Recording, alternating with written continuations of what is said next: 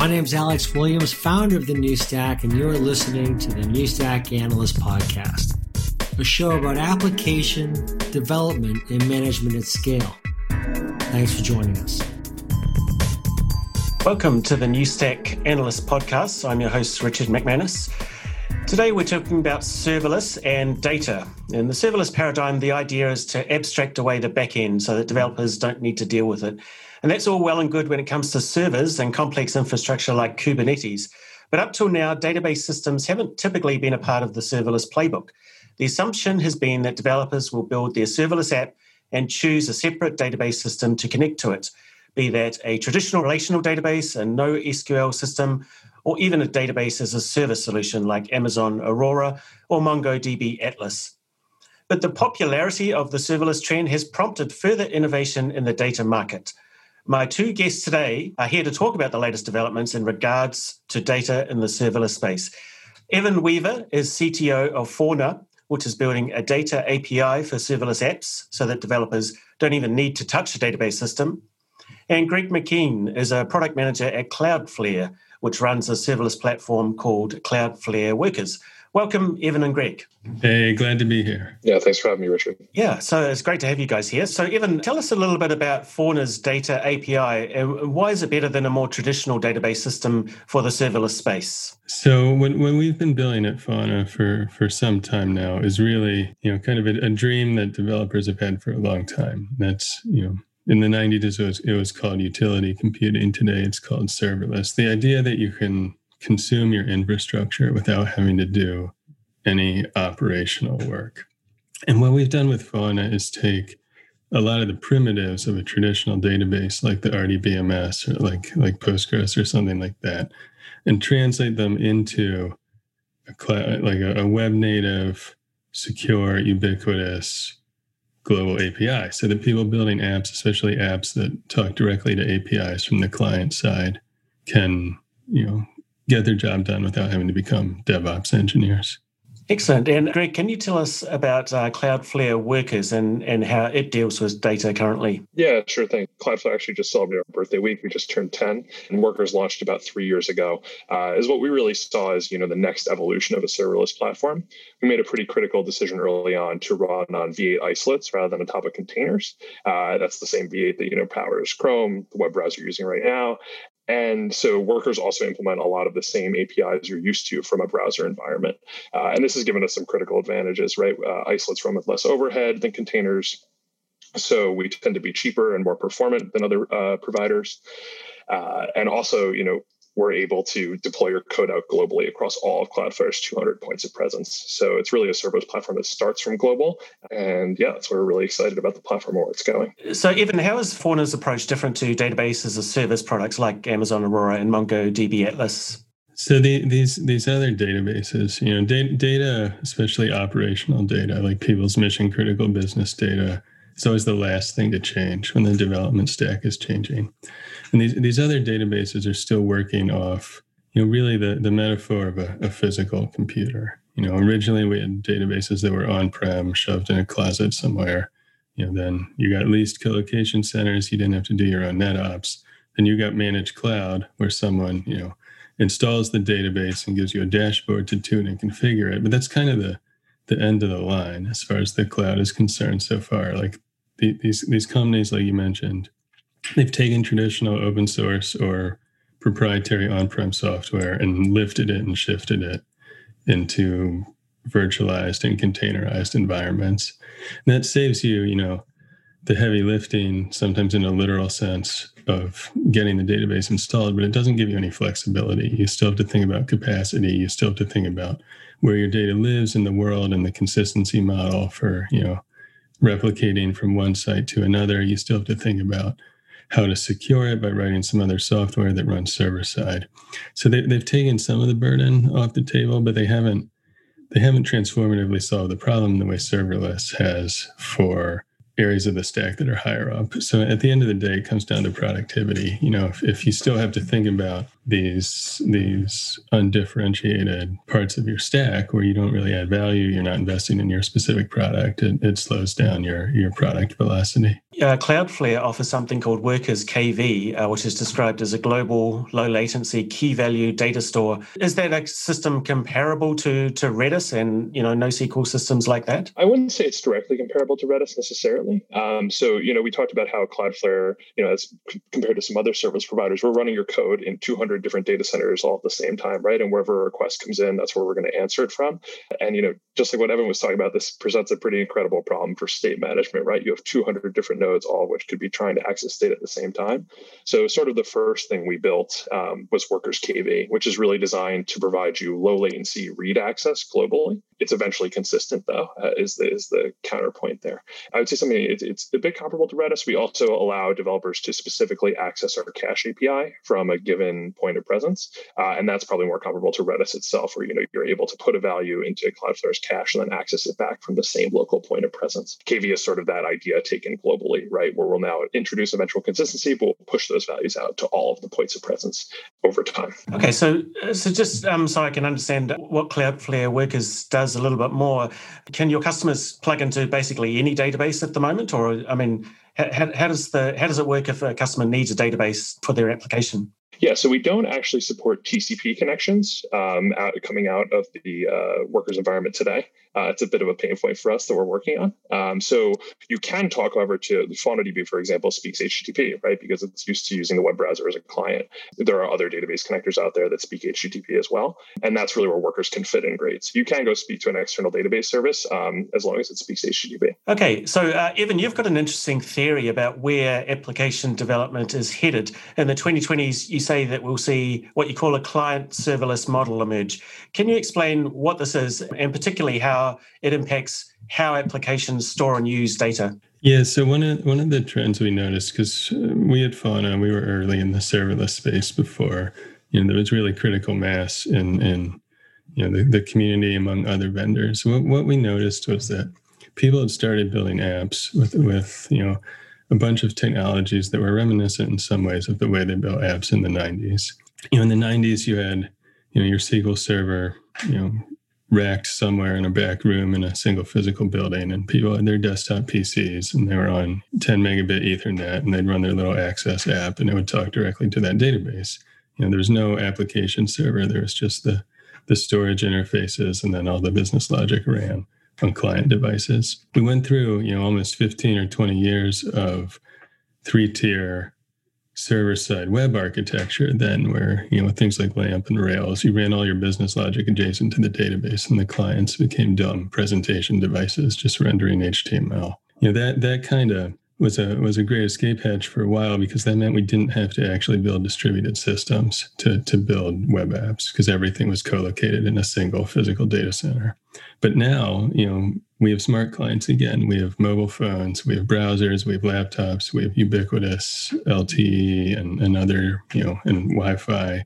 We have we have other, you know, you know, devices on the edge, whether it's for IoT or manufacturing or other purposes. And and they're, you know, they have real computing power and people want to run their applications on those devices and not intermediate them with with additional additional technology they have to manage. And that, that means that we're back to building things in a client server way. We have these smart clients that call APIs, you know, Twilio, Stripe, Auth0, Fauna, that kind of thing, and do their application logic and their composition on the client device. But it's now global. So that means all the APIs have to be global, elastic, scalable, you know, utility priced. And, and that's the real difference between client server and client serverless. But you know, the, the technologies we see here are things like React.js, GraphQL, Swift, the Android stack, things like workers, which are running on the edge instead of in, you know, a small number of hyperscale data centers. And you know, they're all interacting through APIs, composing logic, building dynamic applications with a lot less overhead and a lot faster time to market than, than people were doing in the traditional three tier stack. Great. And, and so, Greg, where does workers kind of fit into that? Uh, Evan briefly mentioned it there, but how, how do you sort of see the client serverless paradigm? Yeah, so I think when you're talking about client serverless, what you're really talking about is where you're doing the actual coordination of state, right? Does that mean the browser is sitting there and actually making these API calls for you and then assembling the data back together on the client device? Or maybe you're doing that, you know, somewhere in the middle. And so I, I think where workers fits in is, you know, there's a large number of use cases, you know, static sites, the whole Jamstack movement where you actually do want to do that on the end device. I think workers can be just another client like that, right? Not to extend the analogy of it already looking like a browser um, to a lot of developers. But we sort of give you this middle ground between, you know, the browser and a traditional server that gives you the best of both worlds. You know, the first piece being around developer experience. You know, the workers platform runs JavaScript, so it's familiar, but it also can run, you know, Python, PHP, Kotlin, can even run Fortran, it can run Wasm. Um, so you can run whatever code you need to, not just JavaScript, like if you're in the browser. And it also workers sits within your application's trust domain, right? So browser's trustless. Uh, workers, you know, you can store secrets there. You can do authentication to, you know, perhaps legacy services and you can do even cooler things, right? You know, the workers runtime knows where a request a country is actually coming in from. So you could do something, you know, to actually choose the data or the API you're allowed to call based on GDPR or something like that. And a request running in the browser wouldn't really give the developer that level of control over the workload. Uh, and the last piece is performance, right? So for parallel jobs, or if you want to do, you know, computer bandwidth heavy workloads, like let's say you wanted to resize an image, uh, it wouldn't make sense to send the whole image down to the browser, have the browser do the resizing of that image. And because of the fact that, you know, we can cache and share the results of that computation across, you know, you're able to do it once and then send it to every client that actually needs it. So you'll see better performance than if a user was actually making a request from the browser on their uh, on their own. But really, you can think of the workers runtime as you know another client for these APIs, right? The workers runtime could be another you know client that's calling out to Fauna to go get data from that API. It's just sort of where you're centering those requests and what your coordination point is. Okay, so um, uh, Evan, uh, I just wondered if you, is there a, a customer of, of Fauna's that uh, you think would you know kind of illustrate this new paradigm you know really well, just so that people can get their heads around around this a bit more? Yeah, one customer we have who's built their entire application on Fauna is, is ShiftX. they have a they have a SaaS product which is a business processing a business process modeling tool, not a market I know very much about.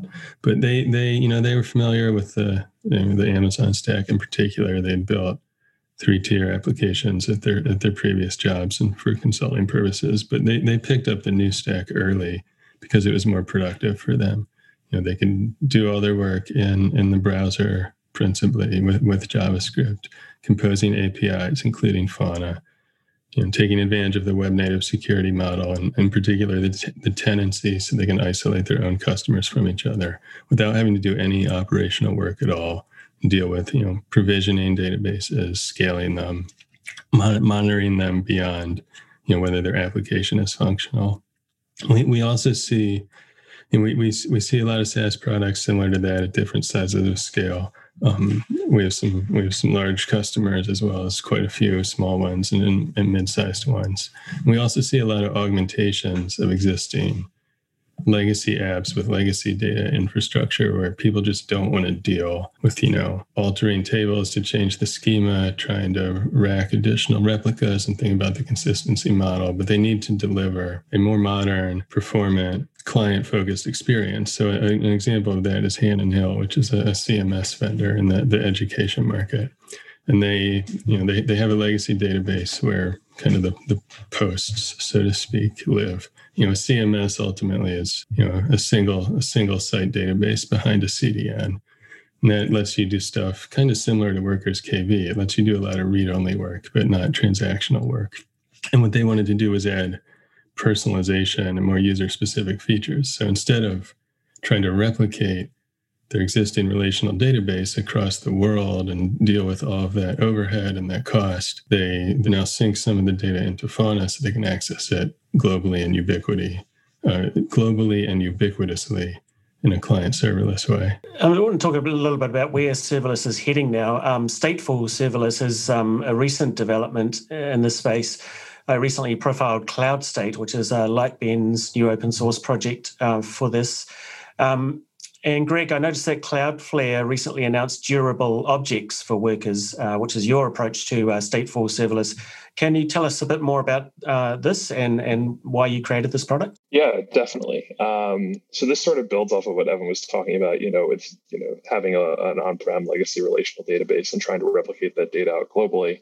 Um, so whenever you're globally distributing data, you're really talking about a coordination problem, right? Coordinating access across. And one way this has been typically solved is, you know, with sharding, where I'll take my database, I'll split it up into multiple data ranges, and then a specific region is responsible for some set of that data. Um, but we kind of tried to take a unique approach here, and we said, okay, well, how can we provide developers access to really coordination in a way that will be intuitive and familiar to them and like how like how do they tell us you know what critical data and functions are grouped together in their applications? And they do right? So they do this all the time. So we looked at the actor model for passing messages and mutating state in erlang which is actually quite similar to what we ended up building um, but we saw you know the name actors uh, kind of people associated with being ephemeral due to the erlang notion of you know just letting things crash. So we took an analogy from object oriented programming instead and went with the name durable objects. Uh, it's the idea here is that you have a developer that will define a class which describes a particular component of your application and how it coordinates um, so it has methods it can access storage it could call external services. It's just like a normal class. And so in a chat application, for example, that component, it might be a chat room in an online gaming matchmaking service. That might be a match. Um, and then a developer creates a named instance of that class, which is what we refer to as a durable object. And we guarantee, you know, on the normal workers runtime, that could be running in 200 data centers at once. Here, though, we're guaranteeing that this is globally unique. There's only one in the world for a given ID. And so when any of your workers says, hey, you know, give me the chat room with the ID, the new stack, they get routed to the same durable object that runs in one Cloudflare point of presence somewhere in the world. Um, and then those objects get access to transactional serializable key value store. Um, and because we run the network, we can migrate that durable object to live close to where the requests are actually coming in and reduce latency uh, for accessing those objects. And a key piece there is, you know, yes, the durable object gets access to a key value store, but this is really about providing a coordination point, right, to ensure that all of those chat requests go to a specific point and then can be processed in some order. Uh, so we, we launched back on Monday at the start of birthday week uh, for Cloudflare, and we've already seen really strong demand uh, for developers who want to build state on top of this, right? So you could build CRDTs on top of this. We've heard requests about building, you know, a graph database on top of this. And so we're really interested in providing that low level primitive to coordinate state. What really gets powerful uh, is when you can add it to an existing application. So let's say, you know, I run a document editor today and I have some on-premise legacy API, but it's not collaborative if I were to sort of spin up a durable object in front of it, I can ensure that all my requests met at that durable object. They could modify memory, a state in memory, and actually make the changes, return them back to the other clients. And then the durable object could call any storage API, right? It could call out to, it could use, you know, the durable object storage API, it could call out to your legacy API and persist the changes there.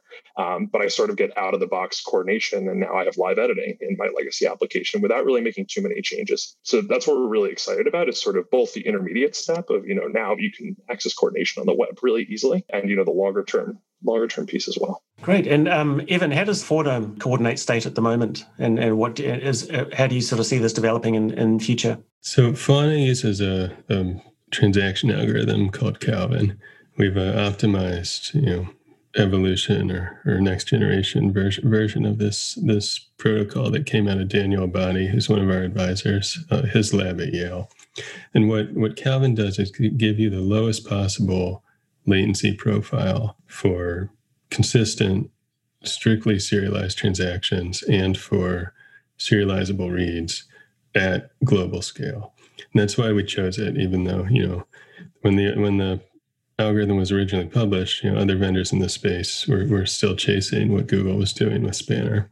But that's more that's more adapted to kind of taking your traditional RDBMS, your SQL database, and scaling it out as opposed to really building for this this ubiquitous data API world where no no place in the world has a, a privileged view of the data set. Everyone gets a low latency, strongly consistent experience.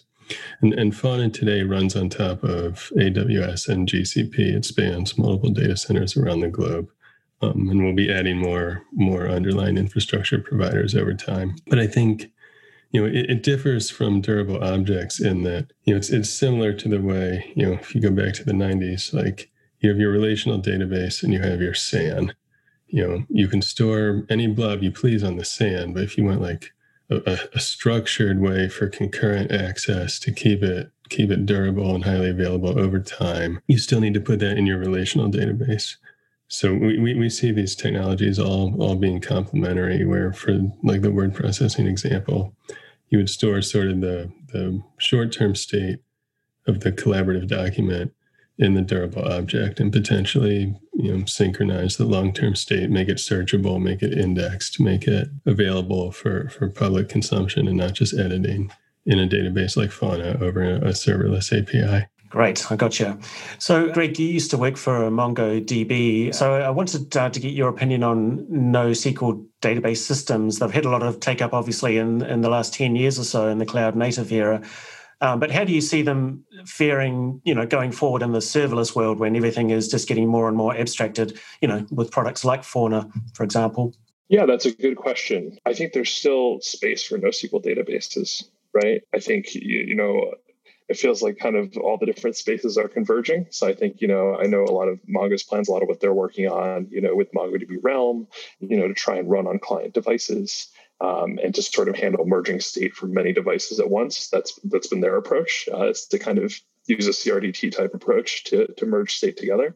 Um, but I think everyone sees the world headed in the same direction, right? Everyone sees this, you know, globally distributed world where clients are becoming more important, um, and I think that's why Evan and Fauna's vision, you know, for client serverless makes a lot of sense, right? It's where everything's headed, um, and I think people see that. Um, that said, I think you're, you know, you're still going to see enterprises that want to move off of you know legacy relational technology and they want to move to a NoSQL data store, and I, I think there's value in that as well. So yeah, a lot of opportunity in this space. I think the the data space is growing at a crazy rate and plenty of potential for for a lot of different approaches. To be clear, Fauna is NoSQL too, but the difference from sort of the last generation of NoSQL databases like Mongo and Cassandra in particular is that Fauna is still fully transactional and relational. So you can model your data in a fully normalized way and you know do consistent transactions on it instead of importing those concerns into the application layer. Certainly the more you know instances of your application you have running on client devices or on the edge, you know, the more that becomes a problem. So if you if you look at um, kind of the the rankings of um, databases, you know, uh, you've got relational systems from the likes of Oracle or Microsoft. They're still incredibly popular and um, you know uh, very well used. Their their growth rate has been kind of flat over the last ten years, but you know, where do you see those types of systems going in, in, in this kind of era where everything is getting abstracted? Do you think you know, uh, relational databases will have to fundamentally change over the next, you know, decade or so, or will they just keep doing what they've been doing for 20, 30 years? So databases never really change. You know, an operational database is the foundation of your house. Once the house is built, you know, you're not going to swap it out, even if you know it has cracks and leaks and that kind of thing. You'll just keep patching it. So what we see, especially from you know these more traditional vendors, is exactly that you know a continual stream of incremental patches and improvements over the the the, the legacy technology, but no real fundamental change. Like you know, Dynamo has pay pay by request now. Is it serverless? I guess because it scales up and down, but it doesn't give you that global, seamless, ubiquitous experience. You have to intermediate it with a bunch of other server side stuff like Gateway. You know, Postgres has added JSON support for documents. It works, but it doesn't get you out of operating Postgres or thinking about things in what's fundamentally a you know a, a SQL specific model. So I, I, think to your to your to your point before, you know their their growth will taper off, but there'll be a steady stream of you know customer demand from all those existing running applications, and it's not till those products and applications really get replaced which is a decades long process that you see people choosing the new stack, which includes a new database. And that's how Mongo got got their start too. You know, people building apps with Node chose Mongo. There weren't many people porting from like MySQL, for example, to Mongo. But if you were productive by using the node stack with Mongo, then you stuck with it long term. I think that's a great point, and I think it's you know the revolution takes time, right? So it's once your competitors start you know building a globally distributed application, and now you need a globally distributed application. You know, you start to look at what options are out there. But as long as kind of everyone's running on, I think back to like 2005 2006 when it was just common for websites to go down and have outages right? Like and uh, frequently because of databases right? And a lot of that has kind of gone away but it's been a slow road right to get there. It's been a slow road to get to a place where you know operating your database is it's not supposed to take up all of your time. And so it just takes some time. You know part of the part of the innovation of the managed cloud providers is exactly that. It's t- taking over some of that operational work to keep the database running. But it doesn't fundamentally change the the developer experience of interacting with the database. It just means someone else is you know applying band-aids in a more scalable way. Excellent. Well it's been a great discussion guys. So thank you so much for joining the podcast today. My guests today were evan weaver from fauna and greg mckeon from cloudflare. Uh, if listeners have any thoughts about data in the serverless era then can hit us up on twitter at the new stack and so that's a wrap for the show. So we'll catch you next time on the New Stack Analysts. Listen to more episodes of the New Stack Analysts at thenewstack.io forward slash podcasts. Please rate and review us on iTunes, like us on YouTube, and follow us on SoundCloud. Thanks for listening, and see you next time.